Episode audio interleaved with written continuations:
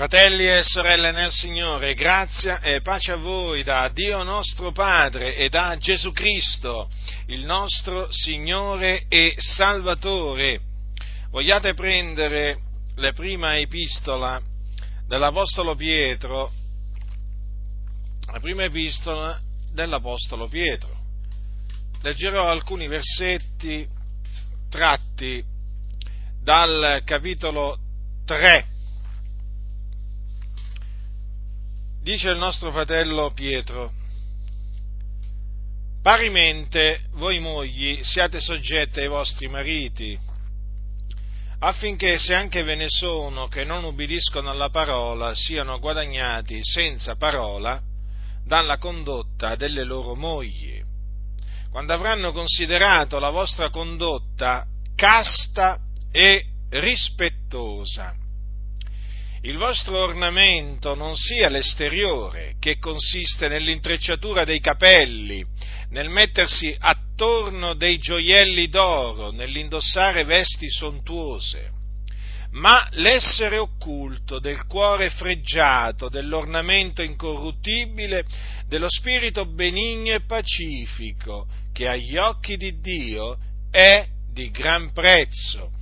E così infatti infatti si adornavano una volta le sante donne speranti in Dio, stando soggette ai loro mariti, come Sara, che ubbidiva ad Abramo, chiamandolo Signore, della quale voi siete ora figliuole, se fate il bene e non vi lasciate turbare da spavento alcuno. Queste parole dunque le ha, scritto, le ha scritte Pietro, uno dei dodici apostoli del Signore nostro Gesù Cristo, uno dei dodici, così sono chiamati, i dodici. E voglio ricordarvi che l'Apostolo Pietro fu costituito tale dal Signore Gesù e lui è definito apostolo della circa della circoncisione. Cosa significa? Che lui fu mandato dal Signore agli ebrei ad annunziare l'Evangelo agli ebrei che, coloro, che sono coloro che sono circoncisi secondo la carne. Ma voi come ricorderete naturalmente,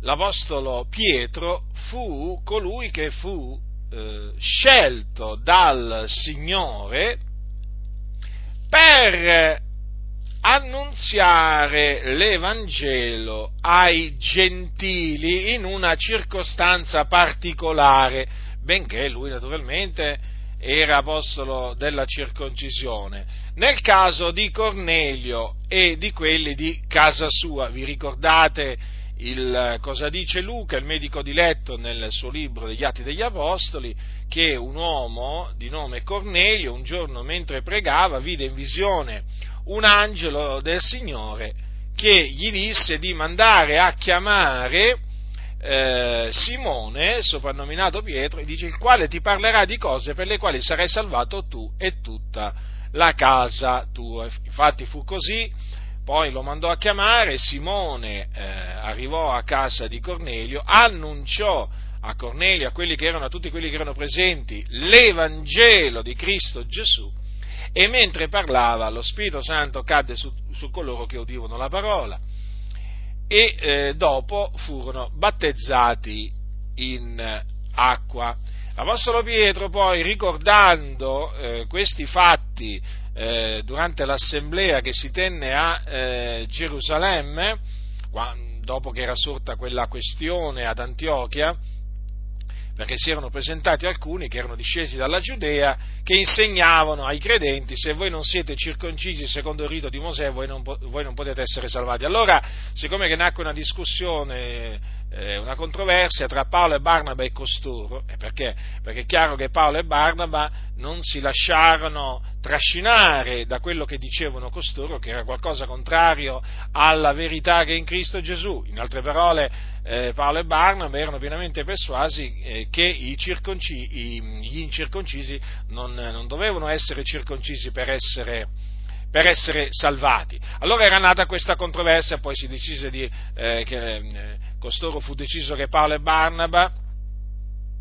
eh, Paolo e Barnaba eh, fu deciso che altri fratelli salissero a Gerusalemme per, eh, agli apostoli e agli anziani per trattare questa questione. Allora Paolo e Barnaba scesero e poi ci fu appunto questa discussione durante questa assemblea e durante questa assemblea eh, parlò anche Pietro. Pietro anzi fu il primo a levarsi e a parlare e lui ricordò queste cose. Fratelli, voi sapete che fin dai primi giorni Dio scelse fra, mo, fra voi me affinché dalla bocca mia i gentili udissero la parola del Vangelo e credessero. Ecco, quindi bisogna anche dire questo in riferimento all'Apostolo Pietro. Mentre l'Apostolo Paolo fu costituito, costituito apostolo e dottore dei gentili, infatti lui fu mandato ai gentili, però l'Apostolo Paolo si trovò spesso a predicare a, agli, agli, ebrei, agli ebrei di nascita. Allora, qui l'Apostolo Pietro dà dei comandamenti alle mogli. La parola del Signore dà comandamenti alle mogli, ai mariti, ai padroni, ai servi, ai figli, ai genitori e questi comandamenti, come naturalmente tanti altri comandamenti, costituiscono la dottrina di Cristo, la, dottrina, la sana dottrina che eh, Cristo ha eh, ordinato che sia insegnata alla sua Chiesa, perché la Chiesa è di Cristo. La Chiesa è chiamata anche la Chiesa dell'Iddio vivente, colonna e base della verità, appunto perché la Chiesa sostiene la verità. La Chiesa non si scaglia contro la verità, la falsa Chiesa sì ma la vera Chiesa approva la verità, proclama la verità, difende la verità, sostiene la verità. E quando la difende non è che la difende con armi carnali, ma con armi spirituali. Perché? Perché il combattimento non è contro carne e sangue, ma contro i principati, contro le potestà, come, come li chiama l'Apostolo, l'Apostolo Paolo, eh? dice contro i principati, contro le potestà, contro i dominatori di questo mondo di tenebre, contro le forze spirituali della malvagità che sono nei luoghi celesti. Quindi, questi comandamenti che gli apostoli ci hanno trasmesso, che poi ci troviamo davanti ai comandamenti che ha dato Paolo, o a quelli che ha dato Pietro, a quelli che ha dato, che ha dato Giovanni, ecco, prendiamo diciamo, questi, tre, questi tre apostoli. Ora, questi comandamenti costituiscono la sana dottrina, la dottrina di Cristo, che deve essere insegnata appunto alla Chiesa di Cristo. Chi sono coloro preposti a fare questo? Sono i pastori, sono gli anziani, sono loro che devono trasmettere la dottrina. Naturalmente gli apostoli anche la trasmettono come anche i, eh, come anche i dottori. Ora, è un ordine questo di trasmettere la sana dottrina, di insegnare la sana dottrina alla Chiesa, non è mica qualcosa di facoltativo. E la sana dottrina va insegnata per il bene della Chiesa, quindi per la sua crescita, per la sua maturazione, per il perfezionamento dei santi perché appunto i santi sono, sono perfezionati accettando i precetti del Signore. Allora chi glieli deve trasmettere i precetti del Signore? Coloro che sono preposti nel Signore a fare questo. Ora, gli apostoli trasmettevano la dottrina di Cristo, la trasmettevano.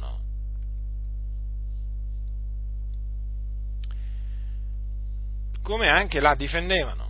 dagli attacchi di tutti coloro che anche ai loro giorni non la sopportavano, perché anche ai loro, giorni, ai loro giorni c'erano quelli che non sopportavano la dottrina di Cristo. E quindi gli apostoli che facevano? Gli turavano la bocca. Li riprendevano a costoro e gli turavano la bocca. Come? Gli turavano la bocca. Ma che espressione usi? Qualcuno potrebbe dire. Sa di arroganza quello che tu dici. Ma si può dire tutto di questa espressione, anche che è un'espressione arrogante, ma non ci interessa proprio niente. Cioè, chi la dice naturalmente è un ignorante ed è arrogante lui stesso, ma noi non siamo arroganti nel parlare in questa maniera. Perché? Perché l'Apostolo Paolo, parlando a Tito, dicendogli come deve essere l'anziano, gli dice queste cose, che deve essere attaccato alla fedel parola quale gli è stata insegnata, onde sia capace di esortare nella sana dottrina e di convincere i contraddittori. Poiché vi sono molti ribelli, cianciatori e seduttori di menti, specialmente fra quelli della circoncisione, ai quali bisogna turare la bocca, uomini che sovvertono le case intere, insegnando cose che non dovrebbero per amore di disonesto guadagno. Quindi, se sono arrogante io, era arrogante pure Paolo. Ma d'altronde molti accusano l'Apostolo Paolo di essere stato arrogante, non lo sapevate bene, adesso lo sapete. Ah, Paolo da Tarso, che arrogante, che presuntuoso quell'uomo, ma chi credeva di essere? Ma che pensava di avere lui tutta la verità in tasca? A parte che la verità non ce l'abbiamo in tasca, ce l'abbiamo nel cuore, dimora in noi. Ma noi riteniamo di avere la verità, di conoscere la verità. Sì, sì. Ma lo sappiamo che anche questa espressione non piace, asa di arroganza, ma voi potete dire quello che volete. Siete voi gli ignoranti, nel momento gli arroganti, nonché ignoranti. Nel momento in cui ci accusate di essere arroganti, voi dimostrate di essere arroganti. Perché non è arroganza affermare di avere la verità, di conoscere la verità. Gli apostoli lo dicevano e quindi siamo, erano arroganti pure loro, ma tanto ormai lo sappiamo, lo sappiamo che eh, il bersaglio, il bersaglio, chi è il bersaglio? Il bersaglio sono gli apostoli, non sono io o coloro che come me insegnano la sana dottrina, no, nella maniera più assoluta. Il vero bersaglio sono gli apostoli che hanno per primo trasmesso la sana dottrina, perché noi veniamo dopo gli apostoli, noi non facciamo altro che trasmettere quello che hanno trasmesso gli apostoli. Allora nel momento in cui attaccano noi, loro attaccano gli apostoli, che benché morti parlano ancora, ma qualcuno li vorrebbe far tacere. Ma noi appunto trasmettendo la stessa identica dottrina che trasmettevano gli apostoli, siamo diventati, siamo diventati nemici di tanti, eh? ci reputano appunto dei nemici, ci reputano arroganti, ci reputano presuntuosi, dicono che noi non cerchiamo il bene della Chiesa, cerchiamo di dividere la Chiesa con la sana dottrina, col pretesto della sana dottrina, e eh no, noi non dividiamo proprio la Chiesa, noi semmai usiamo, cioè uniamo, uniamo con l'insegnamento, uniamo i santi, noi non dividiamo i santi. Lungi da noi fare una tale, una tale cosa. I, i, i ministeri sono stati dati, dice, per il perfezionamento dei santi, finché tutti siamo arrivati all'unità della fede e della piena conoscenza del figliolo di Dio. Quindi i ministeri, i veri ministeri, contribuiscono a unire i santi. Poi certo, ci sono i falsi ministri e quelli dividono. Sì, ma come dividono? Usando la menzogna. Noi usiamo forse la menzogna? Beh, se diciamo delle menzogne, dimostratelo. Dimostratelo con le sacre scritture. Eh? Siccome che non lo potete dimostrare, voi che siete una massa di ipocriti, allora ci accusate, o meglio, ci calunniate dicendo, ah, voi, voi pensate a dividere le chiese. No, no, noi pensiamo invece a unire i santi. Vedete un po' voi, mediante la verità. E invece siete voi quello che avete provocato e provocate le divisioni. Perché? Perché insegnate cose contrarie alla sana dottrina. La Bibbia dice una cosa, voi ne dite una cosa opposta, proprio contraria. Ma perché? Perché voi ipocriti siete tra quelli che non sopportate la sana dottrina. Eh? Vi riempite sempre la bocca della parola amore, ma in effetti il vostro amore è un amore finto e quando ci accusate a noi di non avere amore per la Chiesa, voi in effetti non state dicendo che noi non abbiamo amore per la Chiesa, voi state dicendo che noi non abbiamo il vostro finto amore, lo stesso vostro finto amore. No, non ce l'abbiamo. E siamo contenti di non avere il vostro finto amore, perché noi abbiamo l'amore di Cristo che ci costringe a predicare l'Evangelo di Cristo, non le filosofie umane eh, non le ciance che vi, hanno, che vi, hanno, trasmesso alle scuole antibibliche, ai seminari dove, che avete frequentato, diretti da massoni col grembiule o senza, o senza il grembiule. No, noi proclamiamo l'Evangelo di Cristo, noi insegniamo la dottrina di Cristo e eh, non la dottrina massonica che avete imparato sempre alle, alle scuole antibibliche, eh, dai vostri amati, stimati professori massoni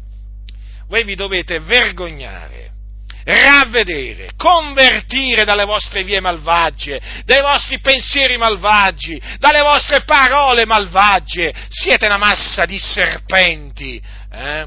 Quando io vi vedo assieme è come se vedessi un covo di serpenti o un branco di lupi. Voi state assieme non per amore di Cristo, ma per i vostri interessi personali. E tra i vostri interessi personali c'è quello di distruggere la dottrina di Cristo Gesù.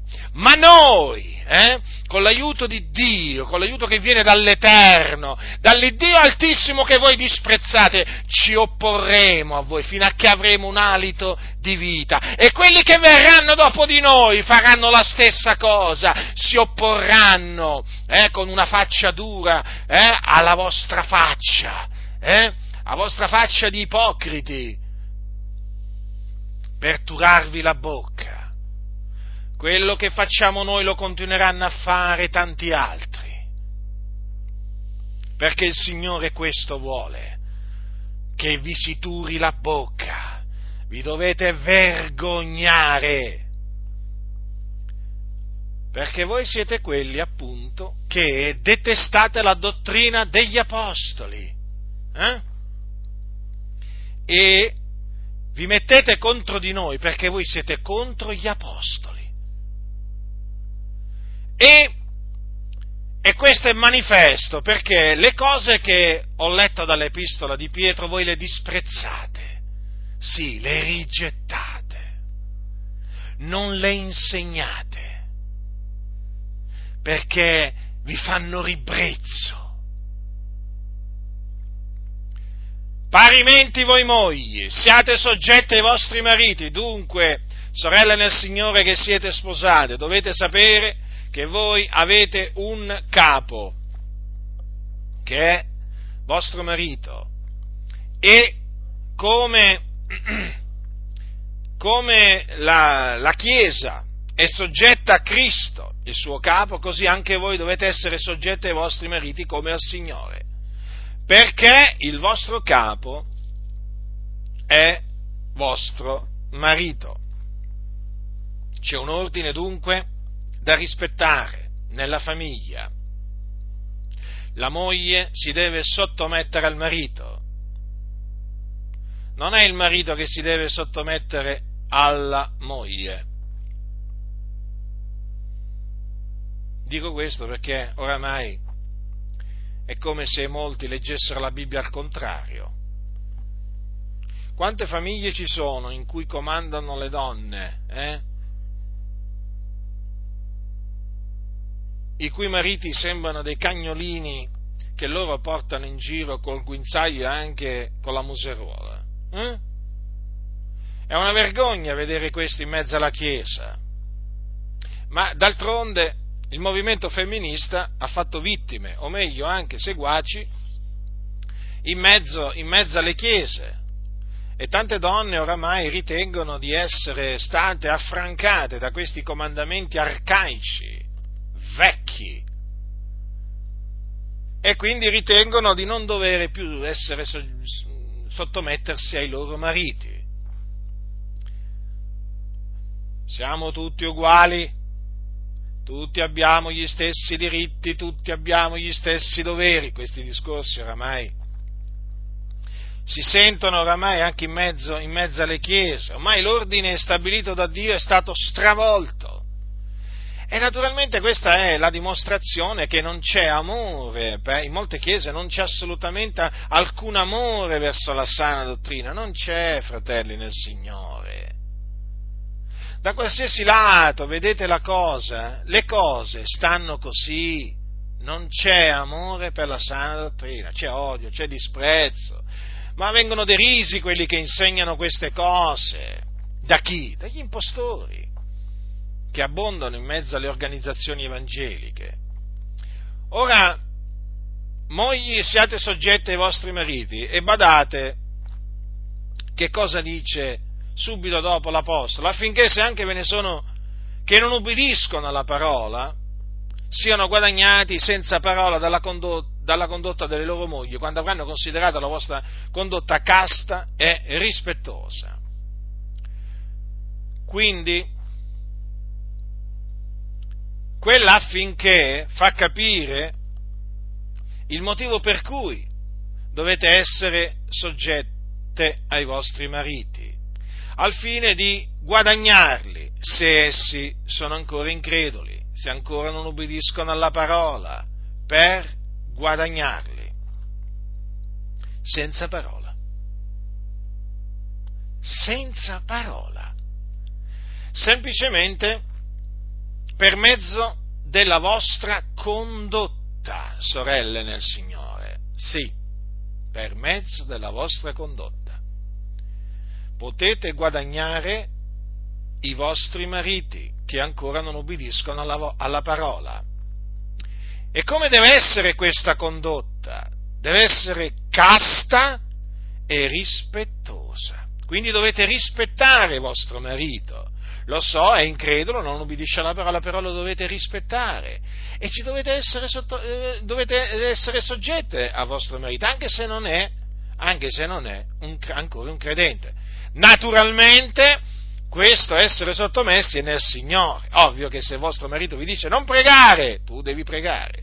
Se tuo marito, se tuo marito ti dice non cantare al Signore, no, canta al Signore. Non leggere la Bibbia, no? Tu invece leggi la Bibbia. Non radunarti con i tuoi fratelli e le tue sorelle, no, invece tu è giusto che ti raduni con i tuoi fratelli e le tue sorelle. Quindi badate bene che questo essere soggetti al vostro marito, incredulo, non significa che dovete ubbidirgli quando lui vi, vi istiga a disubbidire alla parola del Signore, eh? sia chiaro questo. Comunque la vostra condotta deve essere casta e rispettosa. Dunque, rispettosa, non lo dovete ingiuriare, non lo dovete offendere, non lo dovete, non lo dovete calunniare, eh? non lo dovete deridere, no, dovete rispettare vostro marito. Poi, a prescindere che sia credente o non credente, dovete rispettarlo comunque, eh? no? Perché qui qualcuno, qualche sorella già potrebbe cominciare a dire, vabbè, allora mio marito è credente, no. Se tuo marito è credente, comunque sia, deve vedere sempre in te una, una donna con una condotta casta e rispettosa. Qui naturalmente l'Apostolo Pietro sta mettendo l'enfasi sull'efficacia, eh? sulla potenza che ha praticamente la condotta casta e rispettosa di una moglie. Quindi la vostra condotta deve essere rispettosa e casta. Vedete? Quindi non dovete darvi all'impurità, non dovete, dare, non dovete darvi alle concupiscenze, alle concupiscenze carnali, non dovete conformarvi a questo presente secolo malvagio. Anche nel modo in cui vi adornate. Eh? Perché? Perché la condotta casta si vede anche dal modo in cui vi adornate. Allora come deve essere il vostro ornamento? Come vi dovete adornare? Dice l'Apostolo Pietro, il vostro ornamento non sia l'esteriore, che consiste nell'intrecciatura dei capelli, nel mettersi attorno dei gioielli d'oro, nell'indossare vesti sontuose. Avete notato? Qua c'è un ordine, è imperativo. Il vostro ornamento non sia l'esteriore, che consiste nell'intrecciatura dei capelli, nel mettersi attorno dei gioielli d'oro e nell'indossare vesti sontuose. Queste stesse cose le dice, sia pure in una maniera leggermente diversa, anche il nostro caro fratello Paolo. Le dice, le dice queste cose a Timoteo quando lui dice appunto come, gli dice come si, ci si deve comportare nella casa di Dio e gli dice similmente io voglio che le donne si adornino d'abito convenevole, con verecondia e modestia, non di trecce e d'oro, o di perle o di vesti sontuose. Notate che l'Apostolo qua, l'Apostolo Paolo, ci aggiunge le perle. Ma non per questo però l'Apostolo Pietro permetteva le perle, è che il Signore, eh, quando lo, lo, ha spinto, lo ha spinto a scrivere, praticamente non gli ha fatto mettere le perle però anche le perle eh, non fanno parte dell'ornamento esteriore di una donna che fa professione di pietà, collane di perle, braccialetti di perle, insomma. Orecchini con perle ci saranno, mi sembra che ci sono. Comunque, tutte queste cose qua, gioielli d'oro, eh? Gioielli d'oro, Qualcuno dirà, ma allora i gioielli d'argento me li posso mettere? No, non ti mettere nemmeno quelli d'argento e manco se ci sono de, de, de rame, de ferro, eh, manco, eh, insomma, non importa di, quali, di quale materiale siano, siano fatti, eh? non importa, eh, diciamo, tutta sta bigiotteria qua, se è di valore, se non è di valore, non vi mettete bigiotteria addosso, eh? è vanità, soldi buttati via peraltro, proprio buttati via. Allora, anche le trecce, vedete? Non intrecciatevi i capelli, eh, non fatevi trecce. Non indossate gioielli d'oro, non indossate perle. E quindi è chiaro, orecchini, eh, braccialetti, anelli, collane, via via dal vostro ornamento, non devono assolutamente far parte del vostro, eh, del vostro modo di adornarvi, sorelle nel Signore. Eh? Alcuni dicono, vabbè, ma noi in questa maniera onoriamo il Signore. No, voi non state per niente onorando il Signore perché state disonorando semmai la dottrina del Signore. Poi ricordatevi che il vostro corpo è il Tempio dello Spirito Santo e che non è che ci potete mettere addosso quello che volete. Eh? Avete capito? Vi faccio un esempio, io non è che domani mattina mi, met, mi posso mettere un anello al naso, eh? o mi posso mettere un orecchino, eh? perché d'altronde qualcuno potrebbe dire, vabbè, se se lo mette la donna, perché non se lo può mettere l'uomo? Beh, osservazione in effetti giusta, no? Ma appunto non se lo deve mettere, gli orecchini non se li devono mettere né gli uomini né le donne, eh? Quindi eh, sia chiaro questo, non fatevi ingannare da coloro che vi dicono ma no, ma così si onora il Signore, no, non lo, per, non lo onorate per niente, anzi lo disonorate. E poi ricordatevi sempre questo, che non onorate nemmeno il vostro corpo, che è il Tempio dello Spirito Santo. Se voi, allora, voi siete chiamate ad onorare, a conservare in santità ed onore, quindi ad onorare il vostro corpo. Allora, perché? Perché il vostro corpo è santo, essendo il Tempio dello Spirito Santo. Quindi, essendo che il vostro corpo è santo, voi dovete, dovete badare a cosa ci mettete addosso. Gioielli d'oro? Non va bene. no, non, va, non vanno bene per niente, mm, come le perle, trecce e poi le vesti sontuose, eh? Eh, vesti sontuose, ma non si addice a una donna che fa professioni di pietà, perché a una donna invece si addicono delle vesti modeste, nonché vereconde, eh? anche questo. Le vesti di una donna devono essere ispirate al pudore, quindi vi dovete vestire in maniera tale da non provocare, provocare l'uomo. Eh? Vi dovete vestire in maniera tale, cioè, eh, da non suscitare eh, determinati commenti da parte degli uomini, osservazioni o atteggiamenti. Hm? Perché l'uomo è portato, quando vede una donna vestita indecentemente, a dire e a fare certe cose. Allora voi, per, vestendovi con verecondia e modestia, come dice la Sacra Scrittura, gli impedirete di dire e fare determinate cose. E in questa maniera onorerete il nome del Signore la dottrina del Signore. E il Signore sarà glorificato in voi.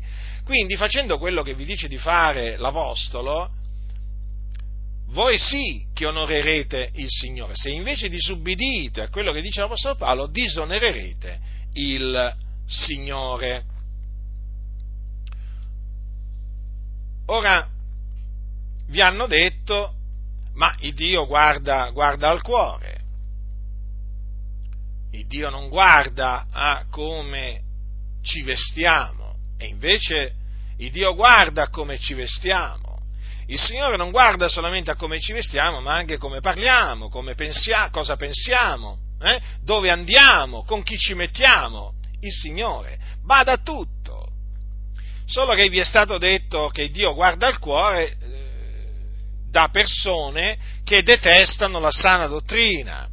Siccome che la detestano e loro prendono piacere nel trasgredire, nel far trasgredire i comandamenti degli apostoli, allora, in questo caso, per farvi trasgredire questi comandamenti dei santi apostoli, vi hanno detto, ma no, ma sorella, ma Dio guarda il cuore.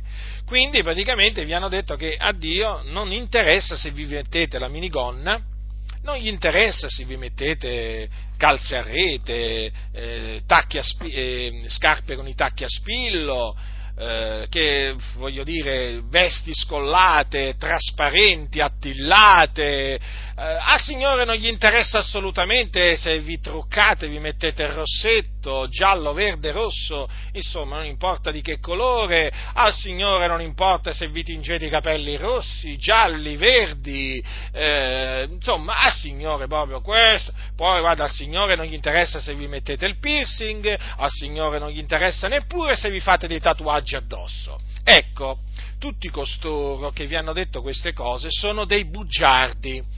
Lo ripeto, sono dei bugiardi, è gente, è gente che non ama la verità, anzi la detesta, avete capito? E non solo eh, detesta la verità, ma detesta anche voi.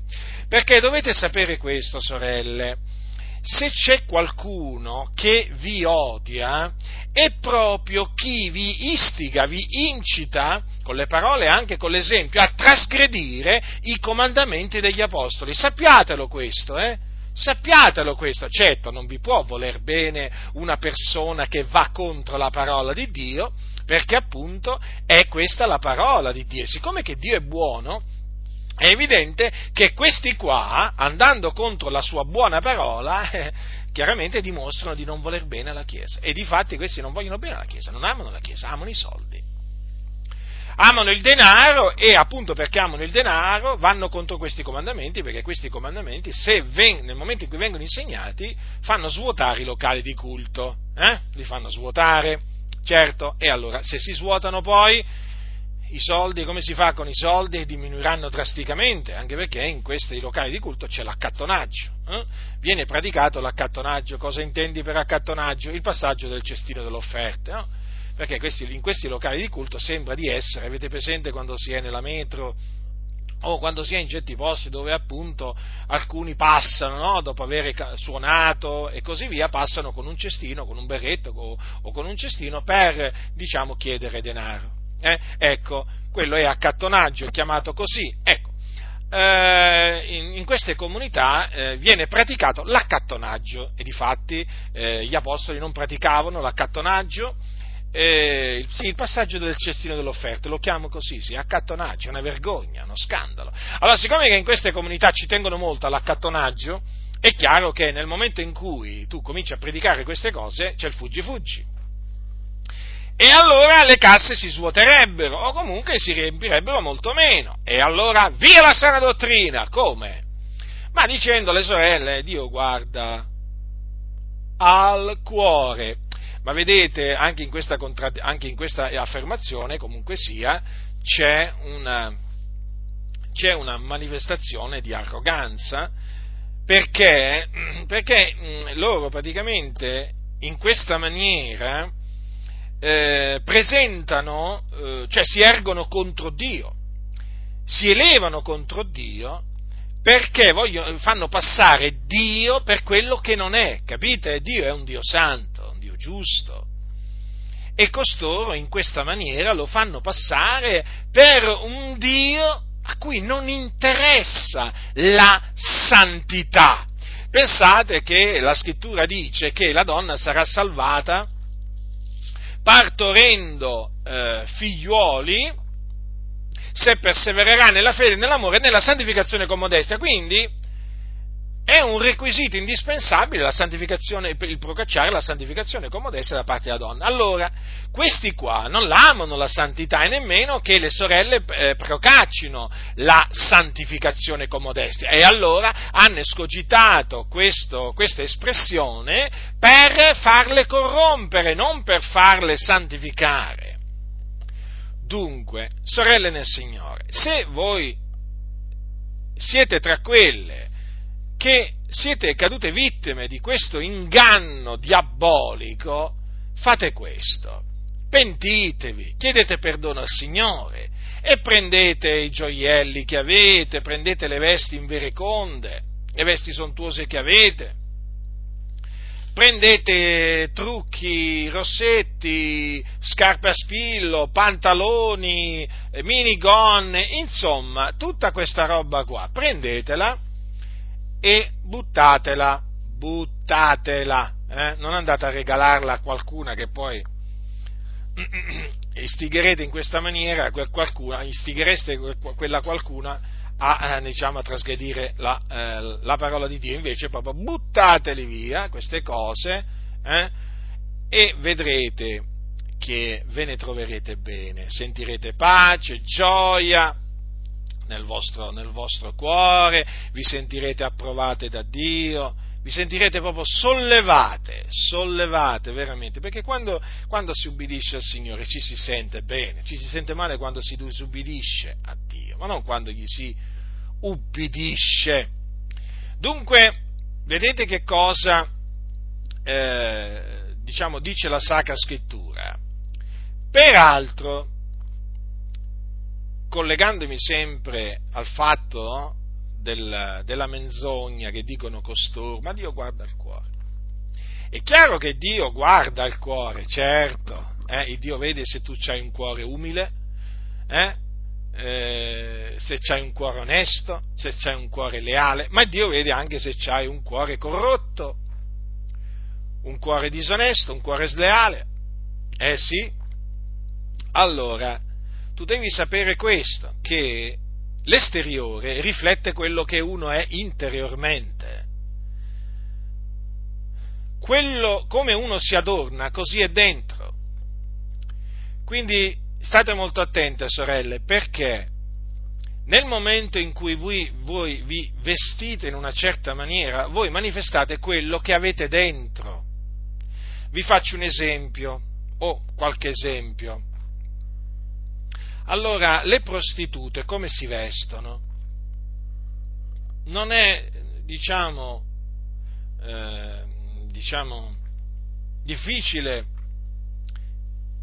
eh, capirlo. Esiste proprio l'abito da meretrice, Ora, voi sapete che spesso viaggiando in macchina, eh, diciamo, si passa per determinate strade dove appunto viene eh, praticata la prostituzione. E in effetti, in effetti non si può non constatare che le prostitute vanno vestite da prostitute non mi pare siano vestite da sante donne speranti in Dio, come Sara, no, non mi pare proprio. Sono proprio vestite da prostitute. Ora, perché si vestono da prostitute? Perché lo sono. Perché si stanno prostituendo e devono adescare dei clienti, delle persone. E per adescarli usano proprio l'abito da meretrice. Diciamo, queste sono cose antiche, eh? esistevano pure ai tempi degli apostoli, le meretrici. Eh? Allora, quindi si riconoscono facilmente. Eh? Si riconoscono facilmente. Ora, la donna adultera, per esempio, nella Sacra Scrittura, com'è che viene eh, presentata naturalmente viene presentata affin, affinché uno si guarda da lei, eh? intendiamoci. Eh? E viene presentata vestita da abito, vestita con un abito da meretrice. Questo che cosa ci fa capire che la donna per adescare qualcuno, la donna corrotta, la donna astuta di cuore, per adescare qualcuno e farlo cadere nelle sue grinfie, usa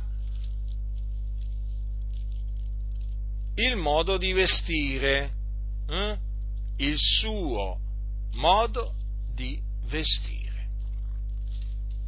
che naturalmente è un modo di vestire malvagio, eh? proprio è chiamato proprio abito da meretrice, quindi nessuno si illuda, perché la donna vestendosi in maniera invereconda, manifesta, in maniera indecente, manifesta quello che lei è interiormente. Capite? Quindi non vi fate ingannare da coloro che dicono appunto che potete vestirvi come volete, perché non è così, voi dovete vestirvi come vuole il Signore. Infatti questa donna è chiamata astuta di cuore, turbolenta e proterva. Al capitolo 7 dei Proverbi e si dice che andò incontro a questo giovane, ecco, faglisi incontro una donna in abito da meretrice. Ora, lei, questa donna non era una meretrice, però andò incontro a questo giovane in abito da meretrice. Capite? Quindi il modo in cui uno si veste riflette quello che è interiormente. Con il vestito si parla. Difatti Avete notato che l'Apostolo Pietro dice affinché se anche ve ne sono che non obbediscono alla parola siano guadagnati senza parola dalla condotta delle loro mogli. Quindi vedete, la condotta casta e rispettosa parla, no? ha un messaggio, trasmette un messaggio. Allora, un modo di vestire eh, indecente eh, trasmette anche quello un messaggio. È ovvio questo, no? Che è l'opposto del messaggio che trasmette invece il modo di vestire decente. Ora il modo di vestire parla e di fatti nella società si vede questo. Facciamo un esempio. Ci sono dei gruppi con una certa ideologia politica che si vestono in una certa maniera e sono riconoscibili. Taglio di capelli, colore dei vestiti e così via. Insomma, nella società, voglio dire, si vedono queste cose. Per cui queste cose devono, o per esempio, facciamo un altro esempio, come si vestono gli uomini effeminati? Si vestono come le femmine. Infatti ci sono degli sarti che fanno proprio dei capi d'abbigliamento per uomini effeminati. E se voi veramente eh, osservate attentamente questi abiti, noterete che in effetti rendono l'uomo che li indossa femmina. Ora gli effeminati non erediteranno il regno di Dio. Siccome che oggi, vedete, c'è una propensione a effeminizzare l'uomo, ci sono sarti proprio che fanno questo. Allora, l'uomo che proprio è effeminato, cercherà questi abiti perché lo rendono femmina. Vabbè, uso questa espressione per farmi, per farmi capire meglio. Quindi vedete che il linguaggio del, esiste un linguaggio del vestito, è come se esiste. Voi con il vostro vestito, ripeto, trasmettete un messaggio. Per cui badate a come vi vestite. Fate quello che vi ordina il Signore e ve ne troverete bene. Allora, dice il vostro ornamento non sia l'esteriore che consiste nell'intrecciatura dei capelli, nel mettersi attorno dei gioielli d'oro, nell'indossare vesti sontuose, ma l'essere occulto del cuore fregiato dell'ornamento incorruttibile dello spirito benigno e pacifico, che agli occhi di Dio è di gran prezzo. Ecco l'ornamento che ha valore davanti a Dio, è, di, è definito di gran prezzo agli occhi di Dio. È quell'ornamento incorruttibile, eh? incorruttibile, eh? costituito dallo spirito benigno e pacifico. Ah, che bello ornamento! Eh? vedere una donna buona, benigna quindi, pacifica, ah, che ama la pace, che, proca- che procaccia la pace. Eh? Quanto è bello! La donna che teme l'Eterno sarà lodata. Bellezza è cosa vana, la grazia è fallace, la bellezza, fratelli nel Signore, fratelli e sorelle nel Signore, la bellezza passa, passa. Eh? è come se passa. Allora, lo spirito benigno e pacifico agli occhi di Dio è di gran prezzo. Quindi è importante, sorelle, che siate donne buone e quindi che facciate del bene e quindi che vasteniate da ogni forma di male. È importante che siate pacifiche, quindi che procacciate la pace, non dovete essere litigiose, non dovete essere rissose, dovete essere pacifiche. E naturalmente dall'essere benigne e pacifiche ne risentirà in bene tutta la famiglia, perché vostro marito sarà contento di avere una, al suo fianco una donna benigna e pacifica, ringrazierà il Dio una donna che si veste d'opere buone. Certo che un marito è contento di avere al fianco una donna che fa opere buone.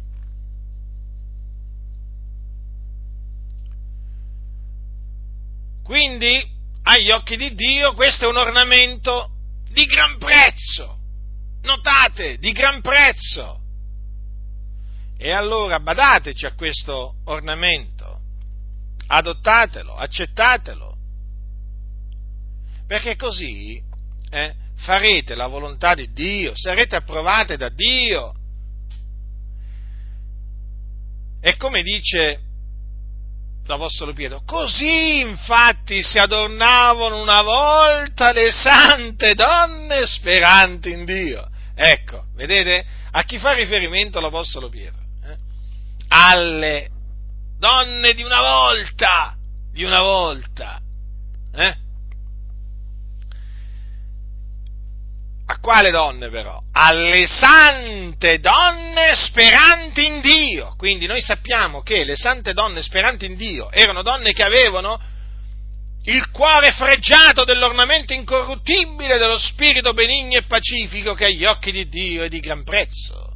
Noi sappiamo che le sante donne speranti in Dio, le sante donne di una volta speranti in Dio, non, non, eh, non si intrecciavano i capelli, non si mettevano attorno gioielli d'oro, non indossavano vesti sontuose. E tra queste donne speranti in, sante donne speranti in Dio, c'era anche Sara, la moglie di Abramo, nostro padre. Eh? Sara. Eppure Sara si, pote- si avrebbe potuto permettere vesti sontuose, gioielli d'oro, per esempio, perché Abramo era un uomo ricco e mica era povero, eh, Abramo. Eppure Sara è annoverata tra le sante donne speranti in Dio. Eh? Quindi, sorelle nel Signore, siate come le sante donne speranti in Dio di una volta. Seguite le loro orme, imitatele, seguite il loro esempio. E queste donne, sante donne speranti in Dio, stavano soggette ai loro mariti. Vedete, l'esortazione è cominciata, siate soggetti ai vostri mariti. Ecco, quindi ricordatevi questo, che le sante donne speranti in Dio stavano soggette ai loro mariti. Quindi l'essere da parte di una moglie soggetta o sottomessa al proprio marito è indice di santità, fa parte di una santa condotta gradita a Dio. Quindi quando vi dicono ma tu sei una stupida, vai a credere a quelli che ti dicono che devi stare sottomessa a tuo marito. No, tu non sei una stupida. Tu sei intelligente, sorella. Sei savia di cuore, stando soggetta a tuo marito. È come se sei savia di cuore. E stai procacciando la santificazione, perché fa parte della santa condotta di una donna che fa professione di pietà, appunto, essere sottomessa al proprio marito. Ma d'altronde, se la Chiesa, che è la sposa di Cristo, o la fidanzata, perché chiaramente le, spo- la, le, le, le nozze ancora si devono tenere, comunque.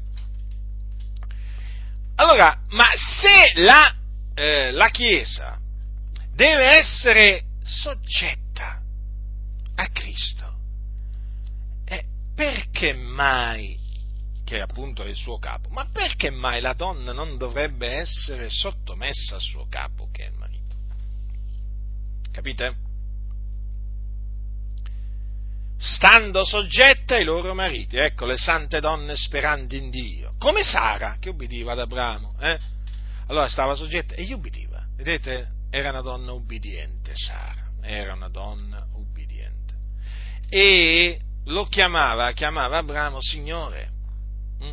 Infatti c'è un passo che dice mio Signore. Eh? Certo, a leggere certe cose rabbrividiscono gli schernitori, quelli che pensano che queste cose sono ormai cose sorpassate, ridicole, loro rabbrividiscono, ma non è possibile ma tu te la immagini oggi una moglie chiamare suo marito mio signore? Eh beh, che male c'è? voglio dire, con tutte queste donne che insultano i propri mariti? Eh? Cioè io mi dovrei scandalizzare se una sorella dovesse chiamare suo marito il mio signore. Eh? Dovrei scandalizzarmi io? Allora dovrei scandalizzarmi nel leggere che Sara ubbidiva ad Abramo chiamandolo Signore. Mi dovrei scandalizzare, ma io mica mi scandalizzo, mi rallegro. Non c'è per niente nulla da scandalizzarsi nel vedere osservata la parola del Signore. C'è da indignarsi e da rabbrividire, eh, da arrabbiarsi quando si vedono sorelle insultare i propri mariti, deriderli, diffamarli disubbidirgli. Questo fa indignare.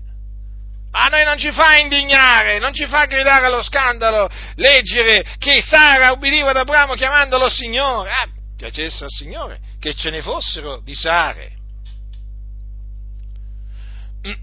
Sì, vabbè, ma oggi, oggi Oggi non vogliono molti pastori che le mogli siano come Sara, vogliono che le, don- le mogli siano come Jezebel, la moglie di Acab, malvagie. Donne malvagie che istigano i mariti a fare il male. Donne che lasciano proprio i propri, i propri figli a loro stessi, eh, che poi costituiscono la vergogna della famiglia. Oramai, fratelli nel Signore, nella Chiesa c'è un diffuso odio e disprezzo verso la dottrina degli apostoli e se ne vede poi le conseguenze di questo odio e disprezzo. Eh? Si vede, si vede nelle famiglie poi che cosa succede. Eh? C'è da rabbrividire. Ma questa naturalmente è la conseguenza della ribellione nei confronti di Dio, nei confronti della sua parola. E poi, eh, se sei beffardo, tu solo ne porterai la pena. E poi nascono i tradimenti, eh? E Dio guarda il cuore. E certo. Però qualcuno non guardava il tuo cuore. Eh? A cosa guardava? Guardava ad altro. Eccetto. Poi nascono i tradimenti e quindi le infedeltà. Le famiglie si spaccano, i bambini piangono crescono magari senza il papà, senza la mamma, eh? con i genitori divisi. Ma sì, ma voi siamo in un periodo di emancipazione. Il corpo è mio, dicono le femministe in mezzo alle chiese. Il corpo è mio e lo gestisco come lo voglio io. No, il corpo non è tuo, perché il corpo tuo, il tuo corpo è il Tempio dello Spirito Santo. E quindi è santo, lo devi conservare in santità ed onore, quindi non puoi fare del tuo corpo quello che ti pare e piace. Hai capito, sorella? Non puoi adornarti come ti pare e piace. Guardate che ogni ribellione nei confronti di Dio ha delle conseguenze, nessuno si illuda, eh? Nessuno si illuda. Amara cosa è non avere timore di Dio. Perché poi, eh? Poi arrivano i guai.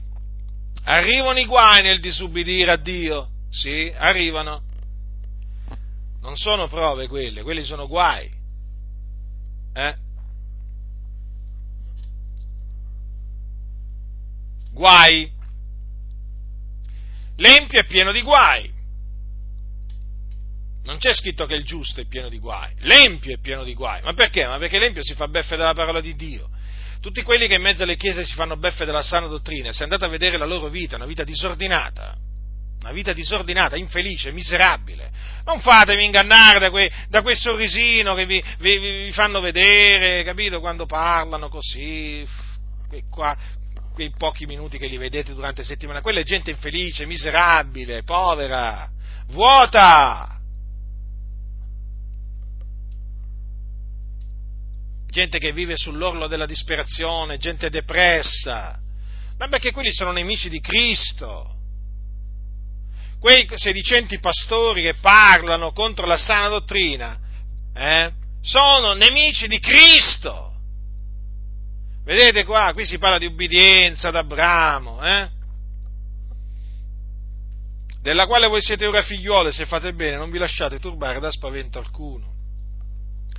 Quindi, vedete, le sante donne speranti in Dio eh, stavano sottomesse ai loro mariti e quindi non usavano autorità sul loro marito, perché questa è una cosa che è vietata.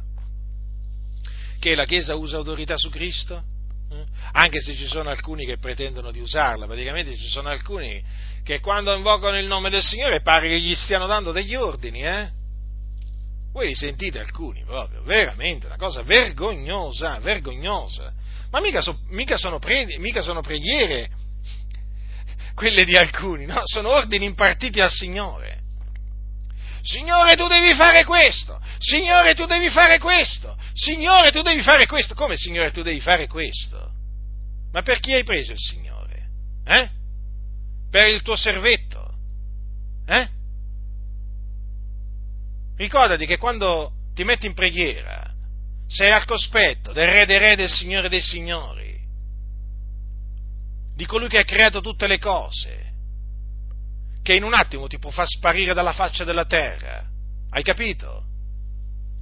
Ti devi accostare a Dio con eh, timore e tremore, non come ti hanno insegnato gli impostori. Piega le ginocchia davanti al Signore, riconosci la sua maestà, la sua sovranità, la sua santità altro che metterti a dare ordini al Signore. Impara a prendere ordini dall'Iddio vivente e vero e ad ubbidirgli. E comincia a ubbidirgli mettendo in pratica quello che dice la parola, perché sei un ribelle. Allora, usare autorità da, da parte di una donna sull'uomo è contrario alla parola di Dio. Infatti dice la donna impara in silenzio con ogni sottomissione, perché non permette alla donna di insegnare né di usare autorità sul marito o sull'uomo, ma stia in silenzio. Vedete dunque? Le sante donne speranti in Dio, quindi, avevano questo atteggiamento. Eh? Imparavano in silenzio, con ogni sottomissione, e non usavano autorità sul marito, ma infatti c'è scritto che Sara ubbidiva ad Abramo chiamandolo Signore.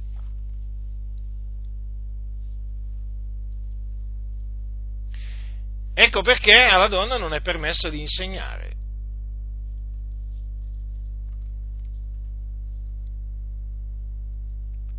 C'è scritto impara in silenzio con ogni sottomissione. O uno impara o uno insegna. Io a scuola dovevo imparare. E chi insegnava? Il professore.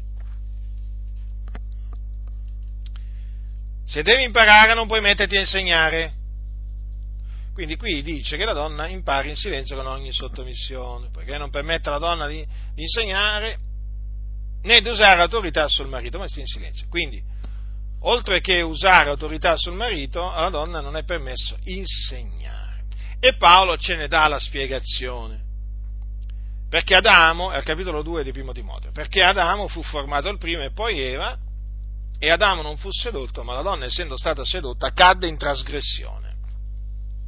Notate dunque? C'è un ordine, Dio prima fece Adamo, poi fece Eva. E Dio fece la donna per l'uomo. Poi Adamo non fu sedotto. Sì, cadde in trasgressione, questo è vero. Peccò.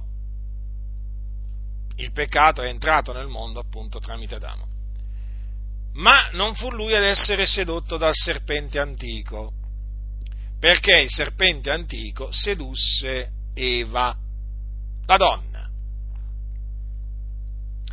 Infatti, se voi leggete la storia della caduta nella Genesi, vedrete, vedrete che fu la donna a rimanere sedotta, tant'è che la donna stessa riconobbe riconobbe questo. Infatti, quando Dio disse alla donna perché hai fatto questo, la donna rispose il serpente mi ha sedotta ed io ne ho mangiato, cioè mangiò del frutto dell'albero della conoscenza del bene e del male. Vedete? La donna stessa disse, il serpente mi ha sedotto.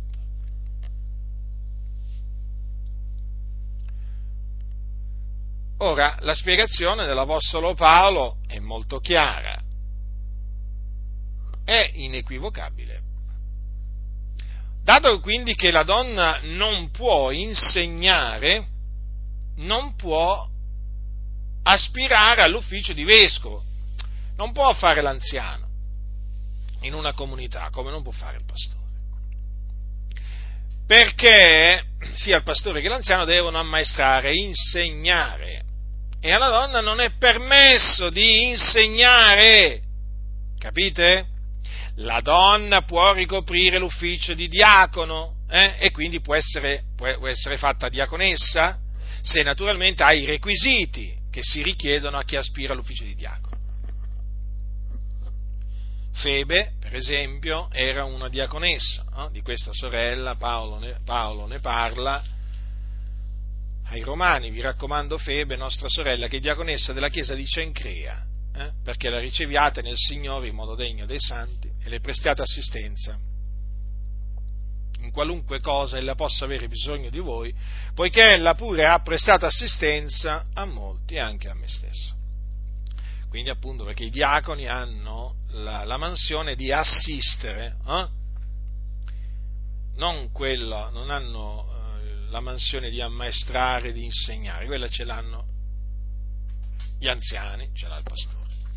Allora, la donna non può ricoprire questo, uffi, questo, questo ufficio, non può appunto mettersi a insegnare. Anche qui però il movimento femminista ha fatto strage in mezzo alla Chiesa perché tanti si sono ribellati a questo comandamento e appunto hanno cominciato a permettere alla donna di insegnare. Ormai tante chiese evangeliche, comprese tante chiese pentecostali, permettono alla donna di insegnare anche di, eh, di fare la pastoressa. E se voi andate a vedere queste comunità, lì regna la eh, ribellione, la ribellione nei confronti di Dio.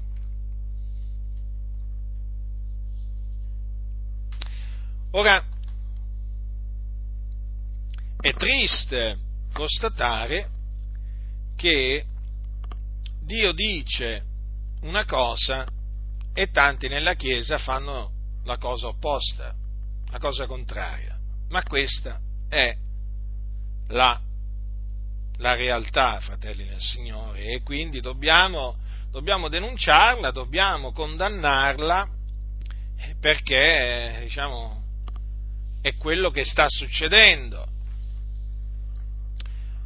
Ora, in merito al fatto che alla donna non è permesso di usare autorità sul marito o sull'uomo, come hanno alcune traduzioni,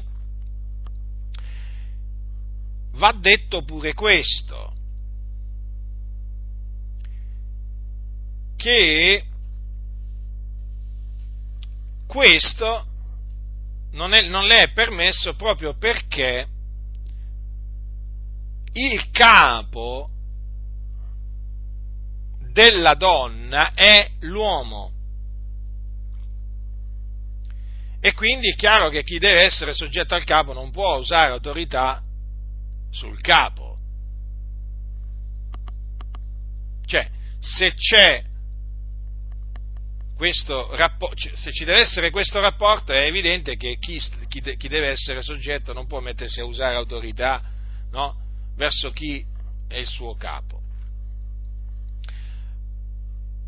E vi ricordo in merito a questo aspetto della, della questione che la donna quando prega o profetizza deve avere il capo coperto da un velo.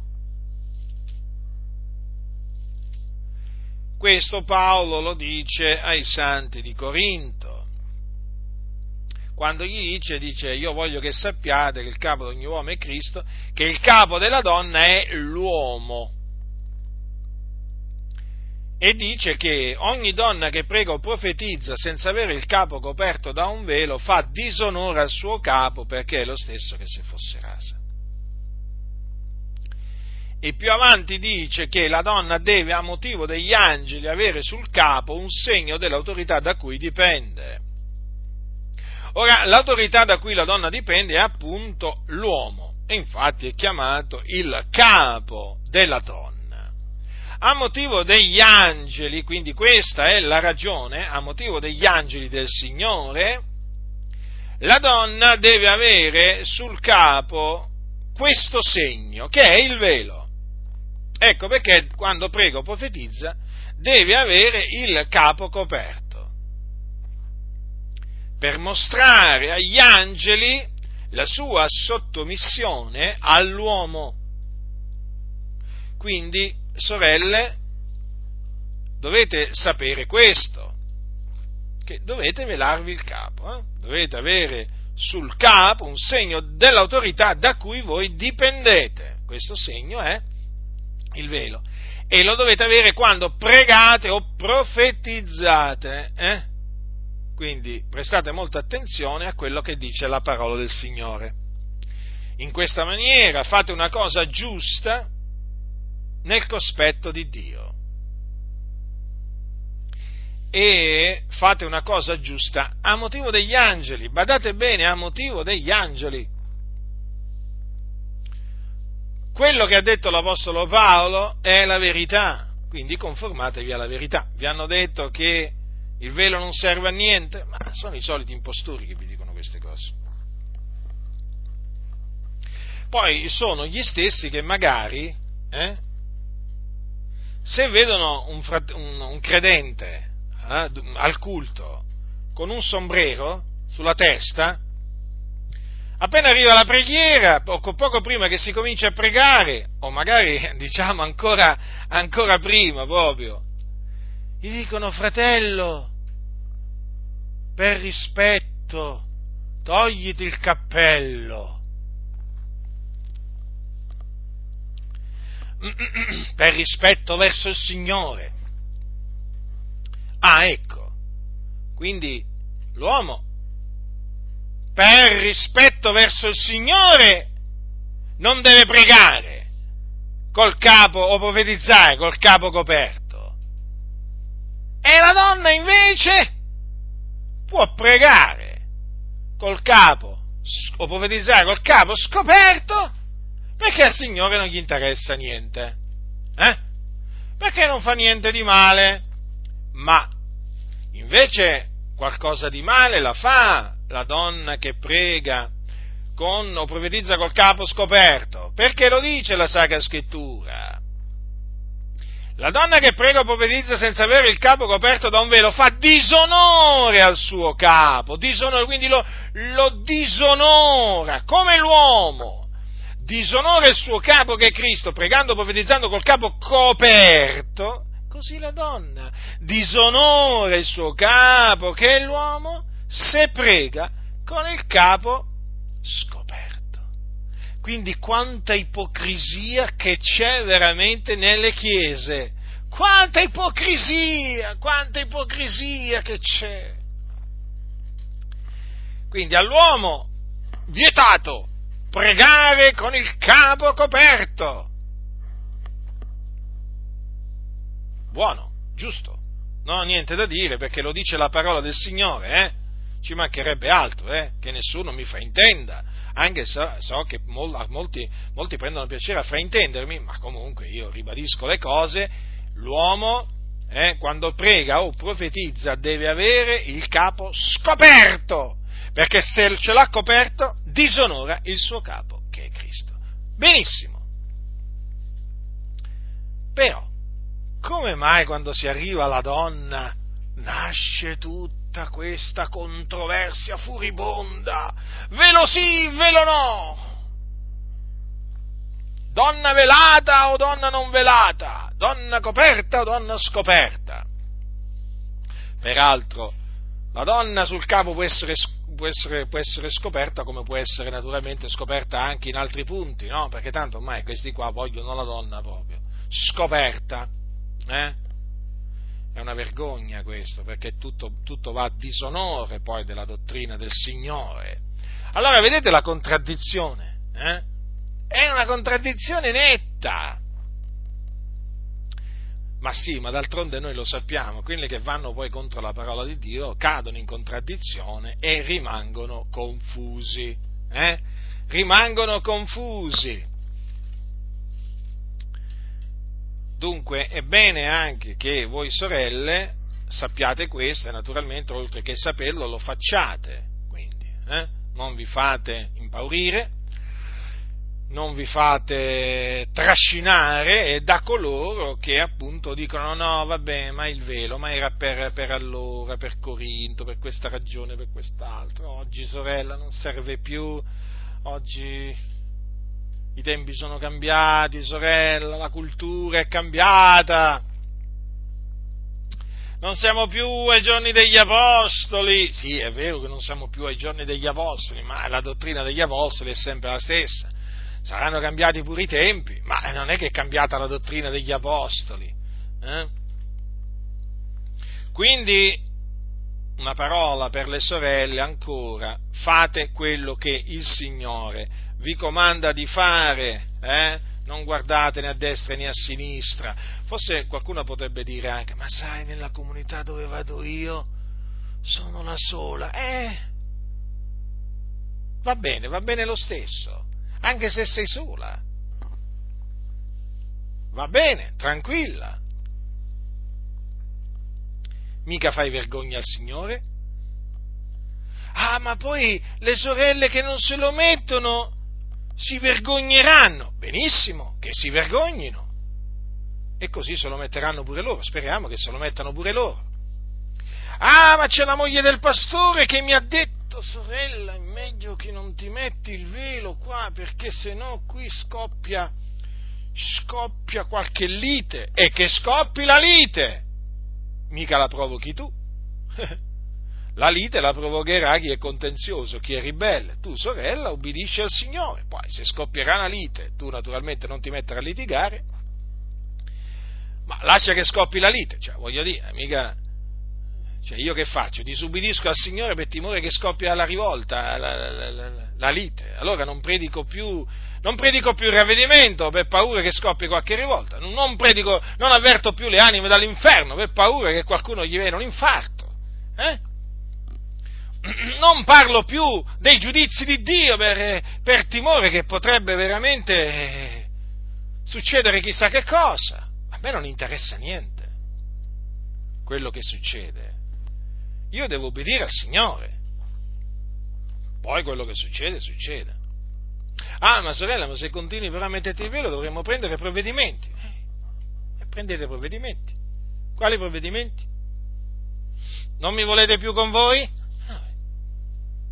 Problema vostro. Mica è problema tuo, sorella. È un problema loro, se non ti vogliono più con loro, perché non vogliono una donna col, col capo coperto da un velo nella loro comunità, perché loro dicono che gli fa vergogna. Beh, io dico, vattene, tranquilla. Sono loro che si devono vergognare, loro sono dei ribelli, loro fanno lo scandalo, non lo fai tu nell'ubbidire al Signore, capito? Quindi sii forte, sorella, sposata o non sposata che tu sia, velati il capo quando preghi o profetizzi, dovunque tu ti trovi. E adornati d'abito convenevole, con verecondia e modestia, non di trecce, d'oro, di perla, di vesti sontuose. Adornati d'opere buone, come si dice a donne che fanno professione di pietà. Impara in silenzio con ogni sottomissione. Non metterti a insegnare. Non usare autorità sull'uomo e per questo sarai lodata. Se farei così sarai lodata, perché la donna che teme l'Eterno è quella che sarà lodata. Ora la donna cadde in trasgressione, questo è quello che dice la Sacra Scrittura, perché rimase sedotta dal serpente antico. Non di meno sarà salvata partorendo figliuoli, se persevererà nella fede, nell'amore e nella santificazione con modestia. Ecco, quindi è giusto che la donna abbia figli, quanti figli, quanti ne vuole il Signore. Quindi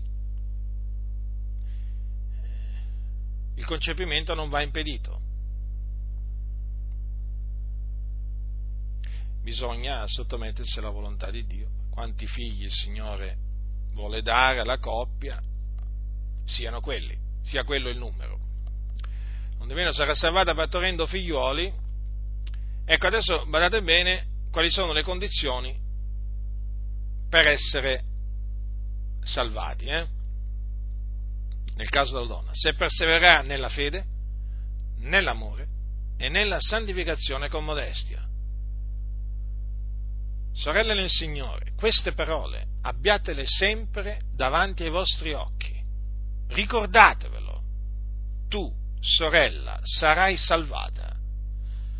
Dall'ira a venire, se persevererai nella fede, nell'amore e nella santificazione con modestia.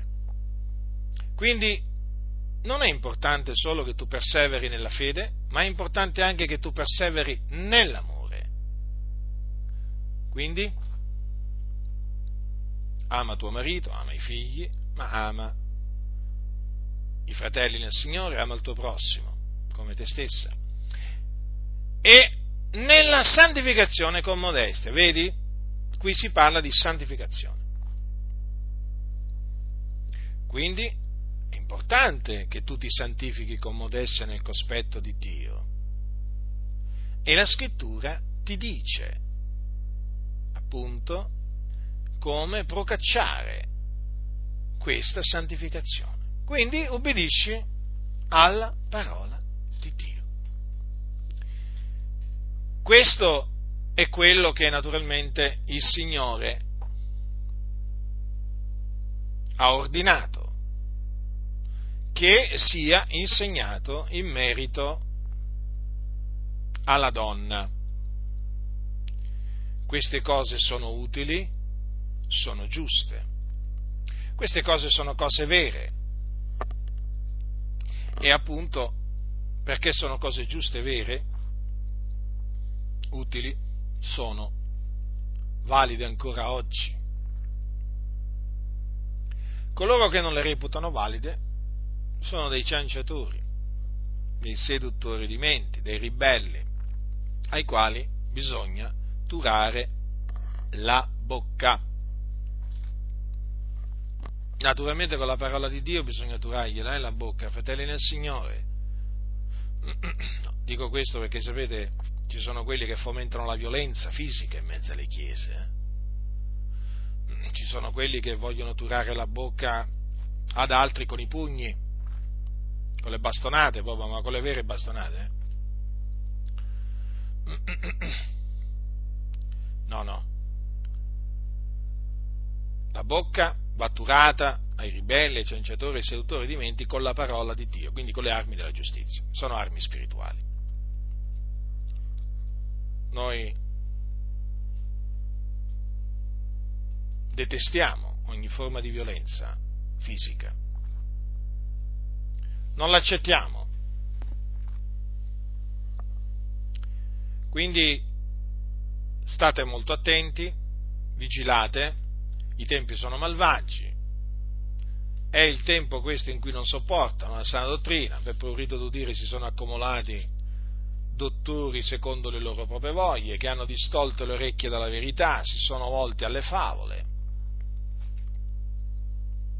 Sono veramente tempi molto difficili, fratelli nel Signore, in cui è bene che coloro che sono preposti nel Signore insegnino e insistendo la sana dottrina, la sana dottrina, proprio la stessa dottrina che insegnavano gli apostoli, che oggi non viene sopportata da è giusto che oltre ad essere insegnata, la sana dottrina sia difesa, lo ripeto, eh, difesa, difesa. Oggi ci sono molti che appena sentono la parola sana dottrina pensano a noi, chissà perché. Evidentemente perché loro non la insegnano. Appena sentono il termine sana dottrina, aia, dicono ho capito a chi ti riferisci. E beh, D'altronde oggi sono pochi quelli che eh, insegnano la sana dottrina e molti quelli che non la sopportano. Allora sapete, non è poi così difficile eh, individuare quelli che insegnano la, insegnano la sana dottrina oggi, eh? Non è difficile, ve lo, ve lo, posso assicurare, ma per niente, eh? Per niente. E naturalmente, come vi dicevo all'inizio, c'è un, c'è un rigetto verso, verso la sana dottrina. Alcuni pensano che noi insegniamo la sana dottrina per, eh, per farci belli, per, per, far credere che siamo migliori di altri. Cioè, questi non hanno capito proprio niente, ma non hanno capito proprio niente. Cioè, noi insegniamo la sana dottrina perché la insegnavano gli apostoli e perché deve essere insegnata. Ripeto, quelli che provocano le divisioni non sono quelli che insegnano la sana dottrina, ma sono semmai quelli che la disprezzano la sana dottrina. E tanti lo stanno comprendendo. Lo hanno capito e tanti altri lo stanno comprendendo. Chi sono veramente coloro che provocano le divisioni in mezzo alla Chiesa? Sì, sono proprio quelli che non sopportano la sana dottrina contenziosi, che hanno, stanno sempre a contendere, a litigare, a contestare, a contrastare la verità. Ecco, sono loro che provocano le divisioni, perché sono uomini carnali. Quindi non vi lasciate intimidire, non vi lasciate spaventare, non vi scoraggiate, fratelli nel Signore. Questa è la sana dottrina o meglio, parte della sana dottrina, perché è chiaro, ci sono tanti altri precetti che vanno insegnati che appunto concernono la sana dottrina, però le cose di cui vi ho parlato eh, questa sera concernono la sana dottrina. Sì, proprio così. Quindi state fermi, attaccati alla parola del Signore sappiate che troverete sempre qualcuno che cercherà di staccarvi dalla parola di Dio. Ciò, attaccatevi, eh? non vi distaccate mai dalla parola del Signore, non importa quello che succederà, i tempi che arriveranno, state sempre attaccati alla parola di Dio. E per terminare, appunto, una parola per le sorelle, per le quali appunto è questa esortazione di questa sera,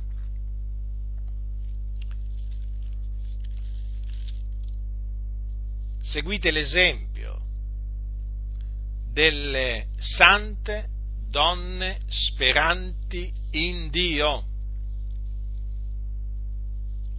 Imitate la loro condotta, imitate le sante donne speranti in Dio.